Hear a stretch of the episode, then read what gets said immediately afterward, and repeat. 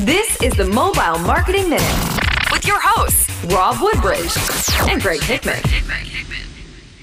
This is the Mobile Marketing Minute or so, or 10. My name is Rob Woodbridge from Untether.tv.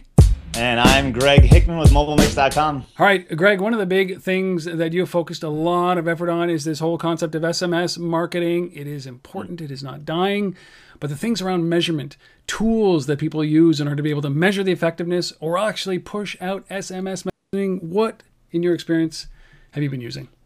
Yeah, so I've used a lot of different platforms in my day and even built one um, a while back. And, you know, from I'm approaching this conversation from more enterprise level or like agency that's working with bigger brands. Um, kind of the the top ones that I would use would be would fall into really one of three. One is Waterfall Mobile. The second is um, Archer, which used to be iLoop, uh, and the last is Vibes Media. Um, those are kind of the, in my opinion, the top three enterprise level players. Um, if I had to add a fourth, it would be they just rebranded to Outspoken. Um, they focus a lot on MMS. That's kind of their go-to. They're really the industry leader in MMS. Used to be called MoGreet. Um, fantastic team there. Just went through an acquisition, and they're you know continuing to scale that. Um, at Cabela's, um, I when I was there, I chose to use Waterfall uh, actually, there is one. I, have never used it, but it's gotten a lot better over the day. Exact Target now has a, a pretty uh, amazing platform, from what I've heard. Um, that's more robust than now than it was before. Uh, so if you're already using exact target, that might be like a easy transition. Um, but I used Waterfall Mobile uh, mainly because of the team and the the capabilities that the platform had. Um, they they I think take segmentation to the next level um, we were able to uh, you know tag users um, based on you know length of time you know in a program uh, engagement if they were if they responded with an email address or you know if they responded with um, you know a zip code or replied in anything we could then uh, tag them appropriately like we could tag them to hey this is their primary store this is their zip code they're interested in this and then we were able to send messages based on interests location, all these different things. Um, and it was just a really simple platform to use and understand. Um, so I really liked that one. Uh, you know, and from there, you know, that allows you to plan and schedule, collect all these numbers, schedule the messages, collect the numbers.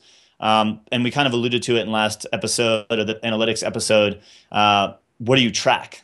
And you know, tracking the opt-in rate, opt-out rate, the ch- you know, churn essentially. Um, and then when you have links, you know, what's the click through? What's the engagement to that? What's the redemption of mobile coupons or codes that you might be using?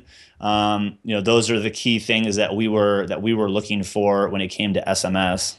What so what goes into the choice, the decision on the platform? Is it feature based? Is it outcome based? Is it technology? You know, you pick a mail, for example, you pick a MailChimp versus somebody else um, mm-hmm. because of features, ease of use, and then also what their spam rating is, right? How many times it gets blocked yeah. inside. So, no, that's a there, great question. Is there anything that, that, that you can offer that, that can help them make a decision between these? At this level, it was all, it was, well, not all, but very heavily driven on the API.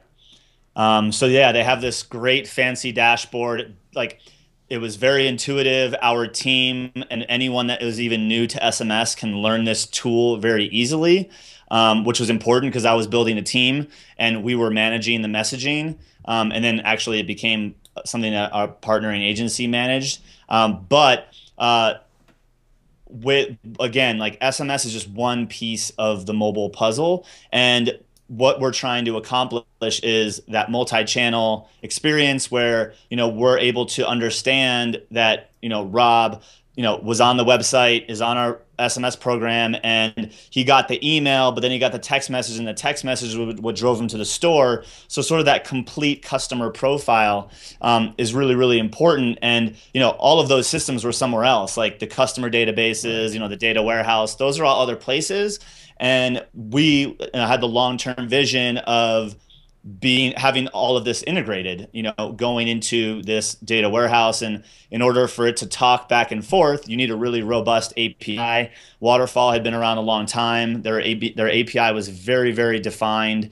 Um, you know i know when i was looking at exact target i'm sure this is completely different now so sorry exact target.